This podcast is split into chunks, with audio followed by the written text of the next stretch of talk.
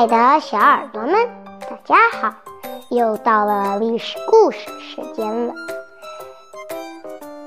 勾践清场奋变。战国时期，吴越相攻，越兵大败。越国大臣文种建议越王勾践说：“现在情势危急，我们只有马上请求吴国讲和。”勾践说：“万一吴国不肯讲和，怎么办呢？”文种说：“吴国的太宰伯嚭，贪财又好色，可以请他帮帮忙，多说几句好话。”吴王夫差被伯嚭说动了，答应和越王讲和，条件是勾践和他的妻子。一块儿当吴国去当夫差的仆人，于是勾践装了一车的宝物，挑选了三百多个美女，流着眼泪前往吴国。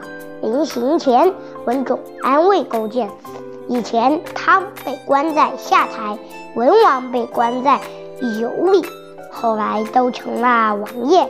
齐桓公曾逃亡。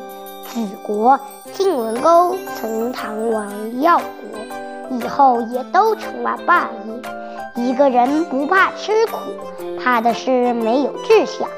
你暂且忍耐，国内我会带你治理的。勾践到了吴国，光着上身，跪在台阶上参见夫差，他的妻子也跪在后面。勾践向吴王讨饶说。臣子勾践不自量力，得罪大王，罪该万死。感谢您肯赦免我，使我有机会当您的奴隶，我心中十分感激。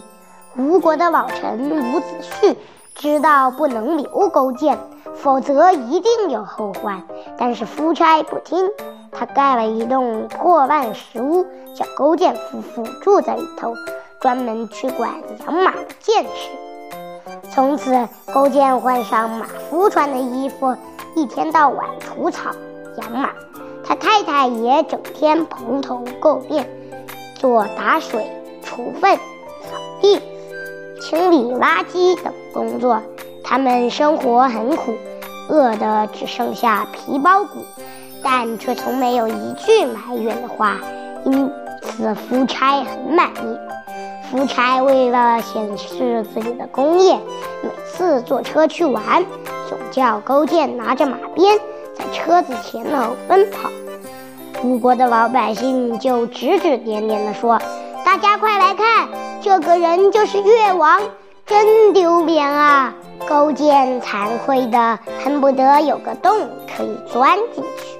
有一天，夫差看到勾践夫妇坐在马粪旁喘气，越国跟来的范臣子范蠡拿着马鞭站在一旁。夫差说：“他们真了不起，到了这步田地还保持君臣的礼节，实在是难得。”伯嚭连忙说：“他们也够可怜的。”接着又怂恿夫差放勾践回去。然而不久以后，夫差却得了重病。范蠡对勾践说：“这是个好机会，你去探望夫差的病，然后请求尝他的大便，告诉他病马上会好转的。这样一来，夫差一定放你回去。”勾践很为难，说。我虽然窝囊，好歹也曾是一国之君，怎么能去尝人家的大便？这太不像话了。范蠡劝他说：“以前纣王把文王关在牢里，杀掉文王的儿子，熬成汤，叫人送去给文王吃。文王还不是只有吃吗？要做大事的人，不能计较小地方。”勾践便去探望夫差的病。勾践跪在床前，一边哭一边说：“听说您生病了，我难过的心肺都要烂了。话还没说完，夫差扬手一说：“等等，原来夫差要拉肚子了。”勾践急忙说：“我以前学过看病，只要一看粪便的颜色，就可以知道病情如何。”说完，就站在一旁等夫差大便。夫差解完大便，卫士正要把便盆端出，勾践一个箭步向前，跪下来掀起盖子，用手抓了一点夫差的大便，放到嘴里尝一尝。侍卫们都掩着鼻子，臭得想吐。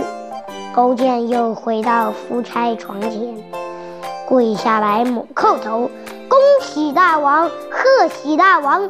您的大便又苦又酸，表示跟春夏的气味相调和，这就是很好的症候。”夫差感动地说：“连亲生儿子都不肯为父亲尝大便。”而勾践竟然肯，可见得对我的忠心。